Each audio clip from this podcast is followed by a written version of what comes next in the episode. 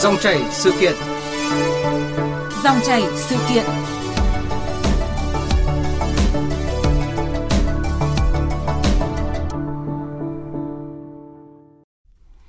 Thưa quý vị, thưa các bạn, thời gian qua những vụ việc như bốn học sinh ở Hải Dương tẩm ma túy vào thuốc lào rồi dùng điếu cây để hút, nữ quái trộn cần sa vào trà sữa đóng chai bán cho học sinh sinh viên tại Lâm Đồng khiến dư luận lo lắng về tình trạng ma túy xâm nhập học đường. Và mới đây, việc mười ba học sinh trường trung học phổ thông Hoành Bồ ở thành phố Hạ Long, tỉnh Quảng Ninh dương tính với ma túy sau khi ăn một loại kẹo lạ tiếp tục gây hoang mang trong xã hội.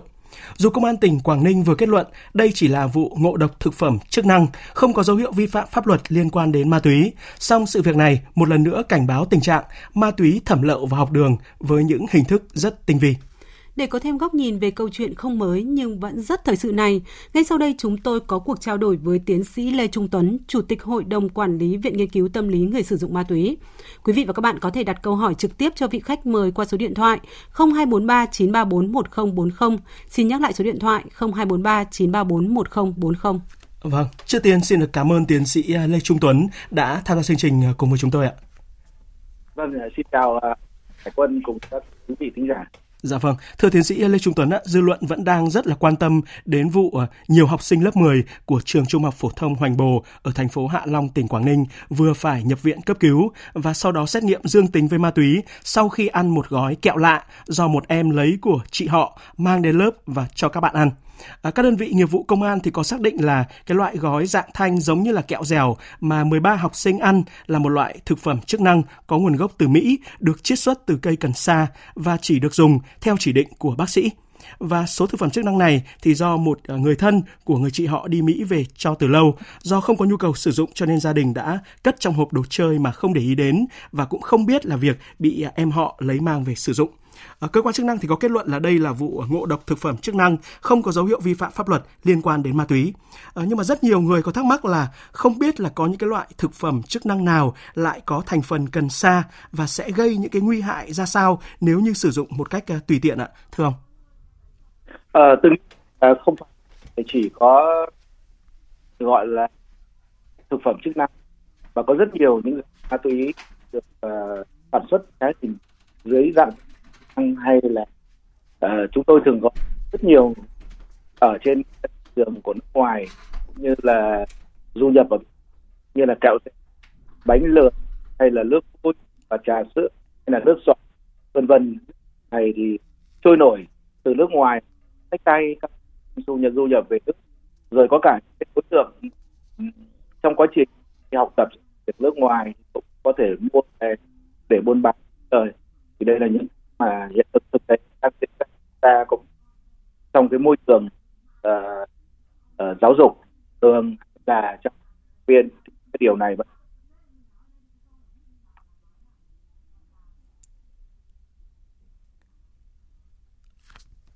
vâng thì đấy là những cái mà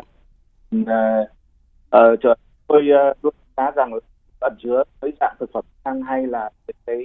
uh, dạng ấy, thì nó đều gây nguy hại đối với cả người sử dụng, bởi vì uh, những cái chất đấy nếu không chứa ma túy tổng thì nó có thể chứa rất nhiều những hoạt chất, ví dụ như là tê hát xê hay là xê bê đê mà được chiết xuất từ những cái cây cần sa mà ngay ở thế giới uh, có một số các quốc gia họ rất nhiều. Dạ vâng. Uh, thưa tiến sĩ Lê Trung Tuấn, ông có cho rằng là cái sự việc uh, vừa rồi của các em học sinh ở trường uh, Trung học phổ thông Hoành Bồ, thành phố Hạ Long thì cũng một lần nữa cho thấy cái sự lỏng lẻo và có phần chủ quan của những người lớn, những cái bậc phụ huynh khi mà đã không kiểm soát được con em mình sử dụng những cái sản phẩm không rõ nguồn gốc và có thể là chất cấm và chất gây nghiện ạ? Tôi nghĩ rằng là phải là uh, phụ uh, không kiểm soát được, mà đây chính đó là thiếu thiếu nhận thức và kỹ năng. À, qua quá trình nghiên cứu của viện khi chúng tôi đã chỉ tám mươi ba mình không có được thiếu hoàn toàn về ma túy nói chung và đặc biệt là các loại ma túy đa hình, ma túy tổng hợp riêng, và trên bốn mươi phần trăm thì học sinh cho rằng cái loại ma túy tổng hợp hiện nay lại phải rất gây nghiện, và đây chính là cái lỗ hổng về việc thiếu biết người để mà các em à, sử dụng và hoàn toàn không biết thiếu đi nhận diện, thiếu đi toàn bộ những cái kỹ để phát hiện sớm con em mình sử dụng mà từ đó ngăn ngừa. Còn các em hoàn toàn cái kiến thức để nhận biết để rồi mà tự mình phòng tránh, tự mình phòng các bạn bè, thì đây chính là cái viện pê ét đê nghiên cứu trên hàng chục nghìn học sinh trên trong gần tám chúng tôi uh, thực hiện, cũng như là nghiên cứu trên hàng chục nghìn người nghiện ma túy uh, cai nghiện ở các trung tâm cai nghiện, và những người đã đến tại pê ét đê chúng tôi nhận thấy các lỗ hổng này rất là rõ, uh, tất cả đều thiếu kiến thức và hoàn toàn thiếu khả năng nhận biết. Dạ vâng, có một cái thực tế đó là thời gian vừa qua đấy ạ, thì uh, ma túy tổng hợp đã len lỏi vào học đường dưới những cái tên rất là mỹ miều, gây tò mò và kích thích giới trẻ, như là uống nước vui này, dùng uh, bùa lưỡi, khô gà, uh, nước xoài, thậm chí là đã trộn ma túy vào thuốc lào hay là trà sữa, và khiến cho học sinh sinh viên không thể nhận thức rõ được là thực chất mình đang uống hay là hút chất gì. Và những cái thủ đoạn uh, đầy mánh khóe tinh vi này thì thậm chí là khiến cho từ học sinh, sinh viên cho đến cả những người làm cha làm mẹ cũng rất là khó nhận biết.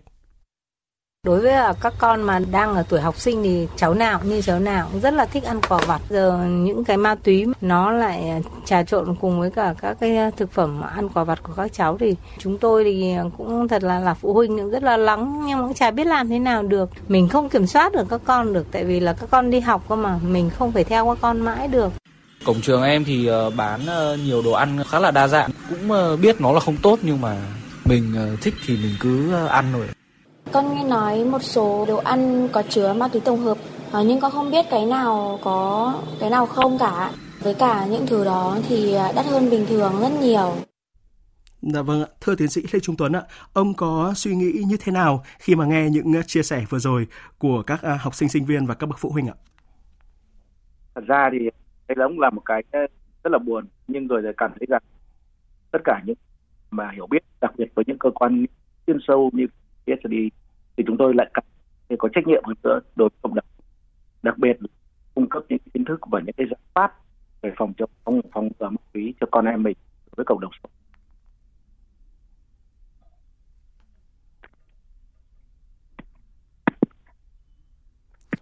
Alo, dạ tiến sĩ Lê Trung Tuấn có nghe rõ tín hiệu từ phòng thu không ạ?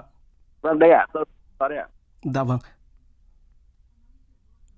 Vâng ạ, xin ông tiếp tục câu chuyện ạ. À, bởi vì tôi nghĩ rằng là những cái phụ huynh thiếu, những cái phụ huynh không hiểu rõ hoặc thiếu hiểu biết, thì đây chính là những cái mà lỗ hổng tôi đã nghiên cứu trong rất là nhiều năm qua. Và chúng tôi cũng đã đưa ra những cái giải pháp, những cái đề xuất cụ thể với các bộ ban ngành cũng như là với các cơ quan chức năng của uh, uh, chính phủ Việt Nam, và trong đó chính là Ban Quốc gia về ma túy.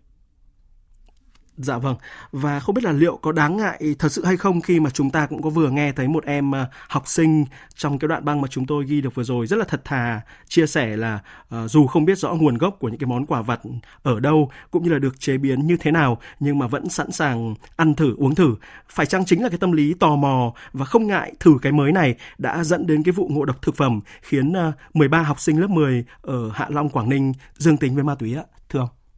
Ờ, thật ra thì nghe những lời tâm sự của em học sinh thì với tôi thì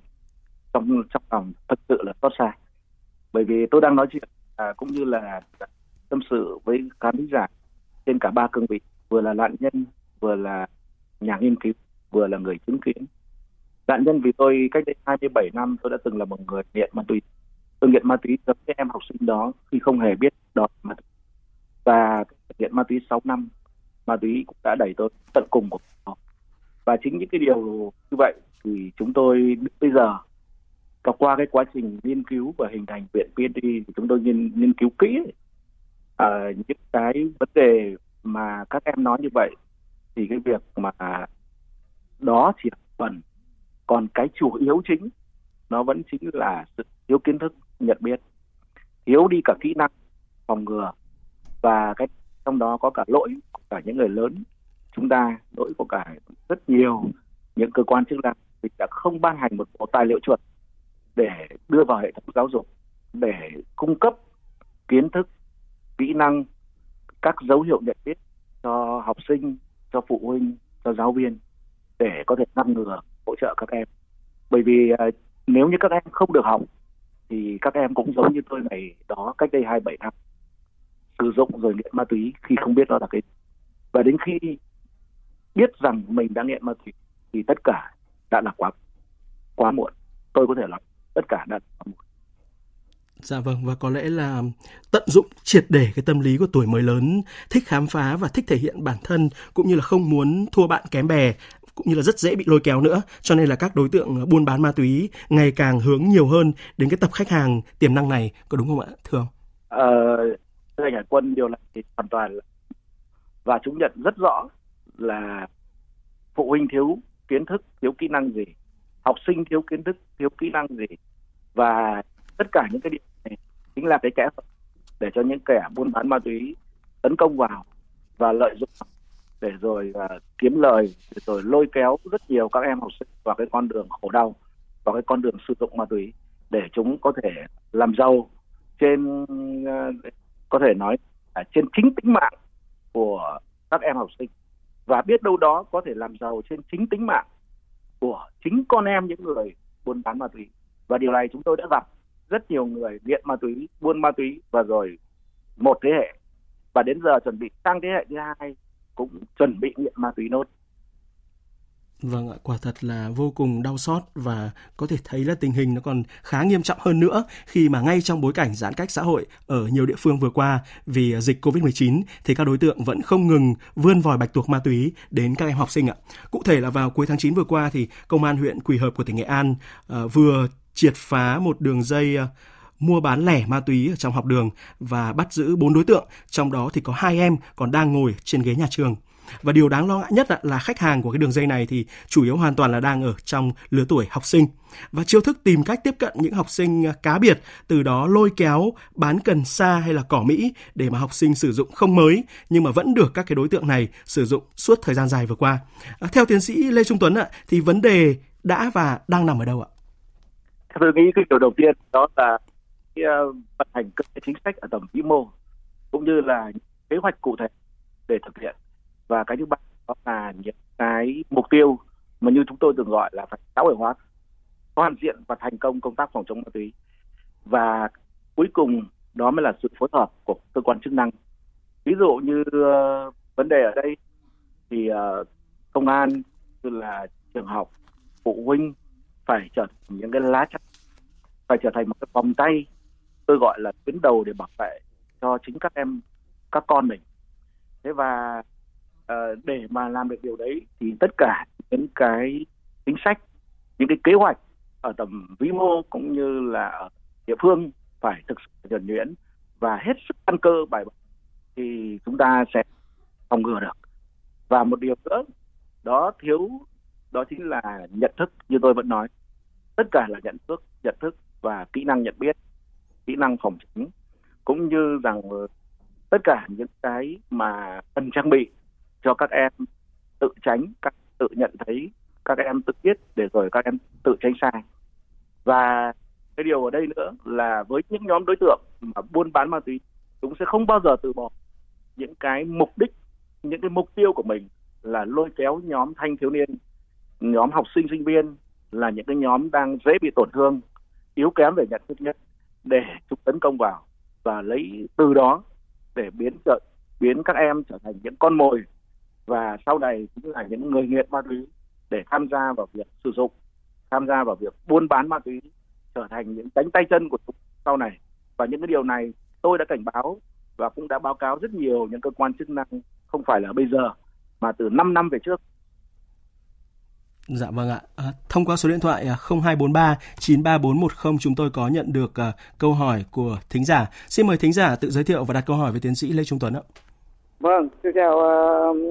chuyên gia ạ. Tôi chính là Tú ở Phú Xuyên, Hà Nội ạ. Vâng. Tôi cũng có một cái chút ý kiến là, là nên kiểm tra các cái quán hàng mà gần trường học là một này, các quán hàng rong ăn nhanh của các cháu đấy thì nên kiểm tra mà có các chế tài cho cho nó đỡ bị bị lợi dụng để đưa ma túy vào trong nhà trường trường học với các cho các cháu ạ. Vâng. Có những cái chế tài dứt khoát là khi mà các cái thức ăn nhanh mà mà các cháu mà hay sử dụng ấy thì cũng nên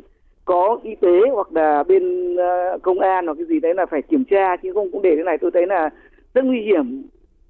Dạ vâng, tiến sĩ Lê Trung Tuấn có chia sẻ vừa rồi uh, chia sẻ gì với ý kiến vừa rồi của thính giả? Tôi uh, đồng ý với cả ý kiến của thính giả nghe đài, và tôi cũng xin bổ thêm rằng là không phải cái quán bán thức ăn mà ma túy trắng len lỏi vào mọi góc ngóc ngách của đời sống xã hội. Ma túy trắng xuất hiện dưới dạng shisha, tẩm tinh dầu cần sa để hút. Ma túy trắng tẩm à, tinh dầu cần sa dưới dạng thuốc lá điện tử, hút tinh dầu cần sa. Ma túy trắng được tẩm tinh dầu các loại để mà hút dưới dạng thuốc lá bình thường. Ma túy trắng được sản được sản xuất và biến tướng vào dưới rất nhiều loại, từ bánh, kẹo, nước vui, trà sữa. Và nếu chúng ta mà giải quyết phần ngọn, đó là giải quyết những cái vấn đề mà chúng ta uh, uh, loại bỏ, thế nhưng chúng ta lại thiếu đi một cái vế đặc biệt quan trọng, đó là cung cấp kiến thức, kỹ năng phòng ngừa các em, thì đây là một lỗ hổng hết sức là sẽ gây ra những cái hậu quả mà tôi gọi rằng chúng ta không thể lường trước được. Dạ vâng, thông qua số điện thoại không hai bốn ba chín ba bốn một không bốn không, chúng tôi tiếp tục nhận được một câu hỏi của thính giả Minh Anh ở Nam Định. Xin mời thính giả Minh Anh ạ. À, dạ vâng ạ, tôi cảm thấy là thời gian vừa qua cái dịch bệnh Covid ảnh hưởng rất lớn đến xã hội, nhưng mà công an các địa phương vẫn bắt giữ được rất nhiều các đối tượng buôn bán vận chuyển ma túy ạ. À, tôi muốn hỏi là tại sao số lượng ma túy được vận chuyển buôn bán mà ngày càng gia tăng như vậy, dù là xã hội bị ảnh hưởng rất nhiều bởi dịch bệnh? Đây có phải chính là nguyên nhân khiến cho tình trạng ma túy xâm nhập vào học đường ngày càng phức tạp không ạ? Dạ vâng, xin mời tiến sĩ Lê Trung Tuấn giải đáp câu hỏi của thính giả. Vâng, xin cảm ơn uh, bà Tuấn đây phần. Bởi vì uh, cầu thì đây đó là để có quan hệ hết sức mật thiết. Việc mà các lực lượng công an đã làm rất tốt trong những thời gian vừa qua, và tôi cũng là người uh, cũng uh, tận và uh, có mối cả các lực lượng công an phòng chống ma túy, thì tôi nhận thấy rằng sự hy sinh, sự đóng góp, sự uh, cố gắng để bài trừ vấn đề ma túy, buôn bán ma túy trong lực lượng công an là đã làm, có thể nói rằng hết sức mình. Nhưng vấn đề nằm ở chi, đó là công xã hội hóa toàn diện. Tôi lại muốn quay đó là điều hành chính sách tổng vĩ mô để đồng bộ cả ba giải pháp giảm cung, giảm cầu và giảm tác hại. Thì đối lực lượng công an là giải quyết vấn đề giảm cung, nhưng nhu cầu vẫn còn và tiếp tục gia tăng, thì nó sẽ thúc đẩy vấn đề cung cấp, tức là buôn bán lại gia tăng. Và chính những cái điều này thì chúng ta sẽ để tác hại vô cùng to lớn, và sau đấy can thiệp để mà giảm tác hại những người mà đã nghiện ma túy. Và như cái quan điểm của tôi thì tất cả những cái này phải được thực hiện một cách đồng bộ và nhất quán, căn cơ từ những kế hoạch chính sách tầm vĩ mô cho đến những cái kế hoạch ở địa phương, hay nhỏ hơn nữa là những kế hoạch phòng chống ma túy trong từng trường học. Dạ vâng ạ. Thống kê gần đây thì cho thấy là cái thực trạng ma túy tấn công học sinh, sinh viên và giới trẻ nói chung thì đã đến mức báo động. Trong số hơn hai trăm ba mươi lăm nghìn người nghiện ma túy có hồ sơ quản lý của nhà nước thì từ mười sáu tuổi cho đến dưới ba mươi tuổi là chiếm bốn mươi tám phần trăm, và nếu tính đến độ tuổi ba mươi lăm thì tỷ lệ này lên đến bảy mươi sáu phần trăm. Và một thông tin gây sốc là có đến sáu mươi phần trăm người sử dụng ma túy lần đầu tiên từ mười lăm tuổi cho đến hai mươi lăm tuổi. Và để thấy rõ hơn hậu quả mà ma túy, đặc biệt là ma túy tổng hợp gây ra với giới trẻ, mời tiến sĩ Lê Trung Tuấn cùng quý vị và các bạn nghe phóng sự sau đây của phóng viên Kim Thanh. Đùa đòi bạn bè chơi thử thôi, nhưng mà đến lúc mà nghiện lúc nào mình không biết. Còn lúc thiếu thuốc thì là người nó vật vã thì không có sức khỏe đi làm. Nó ảnh hưởng về tâm thần nhiều chứ. Em đi không giữ được ý thức bản thân mình, làm mất kiểm soát con người mình, thành ra khác hẳn. Đi xe pháo các thứ em vứt ở một chỗ, bây giờ vẫn chưa lấy được. Em chơi lâu rồi, tầm độ năm sáu năm rồi. Mỗi tội là không ngủ được, ăn ít. Cái này mua dễ như là chè ấy. Đó là chia sẻ của những người đã cai nghiện thành công và cả những người trẻ còn đang ở lứa tuổi học sinh, sinh viên đang cai nghiện ở một bệnh viện tâm thần tại Hà Nội. Mua ma túy dễ như mua chè. Phải chăng đó là nguyên nhân khiến cho tình trạng người trẻ nghiện ma túy ngày càng gia tăng? Bác sĩ Khuất Thị Hải Oanh, Giám đốc Trung tâm Hỗ trợ Sáng kiến Phát triển Cộng đồng S C D I cho biết, Lứa tuổi sử dụng ma túy tổng hợp nhiều nhất ở độ tuổi mười sáu đến hai mươi tư. Khác với ma túy truyền thống là heroin, thuốc viện, sự xuất hiện của các loại ma túy tổng hợp, chất hướng thần với nhiều dạng khác nhau như ma túy đá, thuốc lắc, hồng phiến, cỏ Mỹ, bóng cười đã và đang khiến không ít người, nhất là giới trẻ bị lôi cuốn. Có những loại ma túy ngay khi sử dụng lần đầu tiên đã có thể dẫn đến hoang tưởng, ảo giác, mất khả năng kiểm soát hành vi, để lại gánh nặng, hậu quả khôn lường cho gia đình và xã hội. Thanh thiếu niên trẻ trong độ tuổi từ mười sáu đến hai mươi tư thì các em lại chủ yếu là sử dụng các cái ma túy mà không tiêm trích. Là não của thanh thiếu niên thì đang ở trong quá trình phát triển và phải đến tận năm hai mươi tư, hai mươi lăm tuổi thì nó mới phát triển hoàn chỉnh cơ. Có một điều là cái tỷ lệ mà người sử dụng ma túy mà có vấn đề về sức khỏe tâm thần là rất là cao, khoảng từ hai mươi đến bốn mươi phần trăm là có những cái vấn đề về sức khỏe tâm thần. Ví dụ như là trầm cảm, lo âu, sợ hãi, um, cho đến có những cái biểu hiện về loạn thần, có cái ý định tự sát. Theo bác sĩ Nguyễn Văn Dũng, Phó Viện trưởng Viện Sức khỏe Tâm thần, Bệnh viện Bạch Mai, thì bệnh nhân bị tâm thần do sử dụng ma túy tổng hợp đến viện điều trị ngày càng nhiều. Ma túy tổng hợp là tổn thương trực tiếp các cái synapse thần kinh. Do vậy, cái hành vi của bệnh nhân là hành vi rồ dại. Về cái điều trị của nghiện ma túy tổng hợp này thì người ta thường người ta không đến với chúng tôi bởi các rối loạn về hành vi trước, hoặc là những cái rối loạn giấc ngủ hoặc là bệnh nhân kích thích, và người ta chỉ đến với chúng tôi khi mà có bị rối loạn tâm thần. Và cái đề điều có rối loạn tâm thần này tương đối là lâu, và bệnh nhân phải duy trì một liều dài, kéo dài khoảng từ ba đến sáu tháng với cái liều thuốc mà bác sĩ chuyên khoa người ta cho. Còn nếu mà cắt thuốc ngay thì tái các cái rối loạn ngay lập tức. Vâng, có lẽ không cần bàn thêm về những cái tác hại khôn cùng của ma túy nữa. Vấn đề bức thiết lúc này là tìm ra giải pháp để ngăn chặn hiệu quả cơn lốc trắng này. À, được biết mới đây thì Viện Nghiên cứu Tâm lý Người sử dụng ma túy pê ét đê đã phối hợp với Bộ Giáo dục Đào tạo biên soạn và cho ra mắt bộ sách chính thống đầu tiên về giáo dục phòng chống ma túy trong môi trường học đường ạ. À, tiến sĩ Lê Trung Tuấn có thể giới thiệu rõ hơn về bộ tài liệu rất có ý nghĩa này ạ. Vâng, thực hiện chỉ đạo của uh, Chủ tịch Ủy ban Quốc gia phòng chống ma túy thì uh, chúng tôi đã phối hợp Bộ Giáo dục nghiên cứu cùng với hai mươi bảy trong năm năm ròng rã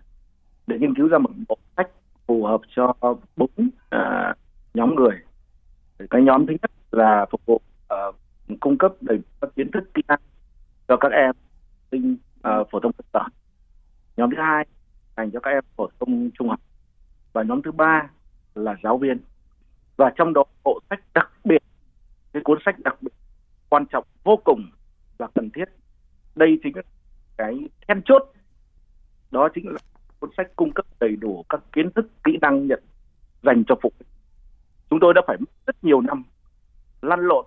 để mà nghiên cứu rồi đưa ra, vừa là phù hợp với tâm lý lứa tuổi, vừa là sử dụng những thuật ngữ để tránh gây kích thích tò mò, sử dụng những hình ảnh nào để không gây phản cảm nhưng vẫn phải cung cấp đầy đủ cho những cái nhóm người mà tôi đã nêu trên những cái kiến thức, những kỹ năng nhận biết, rồi cả dấu hiệu nhận, và từ đó thì cung cấp cả những kỹ năng giúp đỡ hay là ngăn chặn hay là phát hiện sớm những cái dấu hiệu mà con em mình uh, sử dụng ma túy. Uh, và khi uh, chúng ta tận cái bộ tài liệu này thì tôi tin rằng mỗi học sinh, mỗi cô giáo, mỗi phụ huynh sẽ trở thành một bác sĩ, và chính họ sẽ trở thành một pháo đài, và tôi sẽ nói rằng chính họ sẽ trở thành một chuyên gia trong phòng ngừa ma túy. Và con họ ngay từ lần đầu tiên sử dụng, lần thứ hai sử dụng, họ đã có thể phát hiện ngay một chai nước, một mẩu thuốc, một mùi lạ trong, thì phụ huynh cũng đã có thể phân tích, phân loại, giáo các thầy cô giáo cũng có thể là uh, biết được là học sinh của mình hay con mình hay là bạn bè của mình đang sử dụng loại ma túy gì. Thì đây chính là cái mà chúng tôi rất là tâm huyết với cái bộ sách này, và Bộ Giáo dục cũng đã, đã uh, thực hiện theo chỉ đạo của Ủy ban Quốc gia cùng phối hợp với Viện Nghiên cứu, thì chúng Bộ Giáo dục cũng đã thẩm định bộ sách này và ban hành để triển khai bộ tài liệu trên sáu mươi ba tỉnh thành với một mục tiêu là làm sao để cấp để rồi từ đó ngăn chặn và ngừa được ma túy. Và chúng tôi tin rằng nếu như bộ tài liệu này đến sớm hơn một chút thì cái uh, uh, gọi là uh, cái tình trạng mà các em thiếu biết, uh, thiếu nhận thức như ở Quảng Ninh vừa rồi là chắc chắn sẽ không. Bởi vì kẹo dẻo, bánh lười là một trong những cái kiến thức mà chúng tôi đã cung cấp trong bộ sách. Và nếu các em chỉ cần nhìn thấy nó, ngay lập tức các em biết là ma túy. Và phụ huynh cũng sẽ biết là ma túy để rồi vứt đi. Các em cũng biết là ma túy để rồi không sử dụng. Thì đây chính là cái cái cái ưu điểm, cái tâm huyết của tập thể uh, các nhà khoa học, những người làm công tác nghiên cứu mà chúng tôi đã phải thực hiện rất nhiều lần ở nhiều góc độ tâm lý lứa tuổi trong năm năm qua.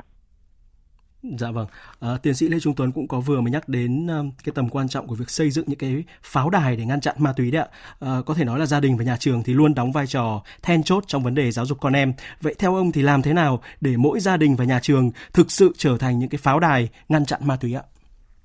À, tôi thì đó phối hợp chặt chẽ và cái quan trọng nhất là phải được cung cấp đầy đủ kiến thức và kỹ năng. Bởi vì chúng ta đều không giỏi và chúng ta đều biết hết tất cả. Nhưng có những cái mà có những người nghiên cứu chuyên sâu để cung cấp cho chúng ta thì chúng ta hãy dành thời gian, hãy chú ý tới nó để rồi chúng ta chỉ bỏ ra một tiếng nhưng chúng ta đã cứu được cả một thế hệ các con mình. Dạ vâng, à, tiến sĩ Lê Trung Tuấn còn muốn đề xuất hay là kiến nghị thêm điều gì để cái môi trường học đường thật sự là trong lành và không bị ma túy xâm nhập ạ? Tôi nghĩ rằng là cái việc đầu tiên thì chúng ta qua quá trình nghiên cứu trên nhiều chục nghìn người ở nhiều góc độ khác nhau thì chúng tôi nghĩ rằng việc phổ cập uh, cái việc chương trình học chính khóa về pháp lý cho học sinh và việc là cung cấp đầy đủ kiến thức cho giáo viên và phụ huynh học sinh là vô cùng cần thiết. Một uh, cái vấn đề nữa đó là việc xã hội hóa toàn diện về cái công tác phòng chống ma túy để kêu gọi tất cả những uh, gọi là tầng lớp, các giai tầng trong xã hội cùng chung tay với chính phủ để thực hiện cái nhiệm vụ này. Và uh, chúng tôi luôn quan điểm theo các, các nghiên cứu của các cái cơ quan phòng chống ma túy của thế giới đã đưa ra là một đồng ngày hôm nay chúng ta dành cho phòng ngừa thì trong tương lai chúng ta phải bỏ ra hàng triệu đồng dành cho công tác giải quyết hậu quả từ việc điều tra, giam giữ, bắt, xét xử hay công tác cai nghiện ma túy hay công tác điều trị những cái uh, bệnh chúng tôi gọi là đi kèm mà họ đã gặp phải trong quá trình sử dụng ma túy. Và với quan điểm của tôi là một người đã đi qua bão ma túy, một người ở quan điểm vừa là nạn nhân, vừa là nghiên cứu, vừa là người chứng kiến những cuộc đời đã tan nát ở ma túy. Thì tôi luôn nghĩ trước khi các em trở thành những người tài giỏi, trở thành những người có học vị, học hàm thì các em phải thành một người tốt, một người lành mạnh cả về sức khỏe cũng như về tinh thần thì điều đó mới là những thứ và những điều đặc biệt cần đem lại giá trị cho xã hội. Dạ vâng ạ, một lần nữa xin được cảm ơn tiến sĩ Lê Trung Tuấn, Chủ tịch Hội đồng Quản lý Viện Nghiên cứu Tâm lý Người sử dụng ma túy pê ét đê đã bàn luận cùng chúng tôi. Giả dạng cơ quan tư pháp để lừa đảo. Dù không mới nhưng thời gian gần đây vẫn có nhiều người mất hàng tỷ đồng, thậm chí là cả chục tỷ đồng. Tôi từ trước đến nay không liên quan đến pháp luật là do đối tượng là đe dọa tôi. Do tôi quá hoảng sợ, đâm là tôi đã làm theo yêu cầu của bọn chúng. Các đối tượng sử dụng các cái dịch vụ có chức năng giả mạo đầu số, giả mạo số điện thoại, mạo danh cơ quan chức năng trong cơ quan thực thi pháp luật, gọi điện cho người dân để đe dọa, lừa đảo người dân hoang mang, sau đó là yêu cầu chuyển tiền vào các tài khoản để chiếm đoạt. Đó chỉ là một trong những thủ đoạn của loại tội phạm này. Vậy vì sao cơ quan công an đã liên tục cảnh báo nhưng vẫn có nhiều người sập bẫy? Làm thế nào để nhận diện và ứng phó với đối tượng nguy hiểm này? Chúng tôi bàn nội dung này với luật sư Bùi Sinh Quyền, đoàn luật sư thành phố Hà Nội trong dòng chảy sự kiện chiều mai. Mời quý vị đón nghe.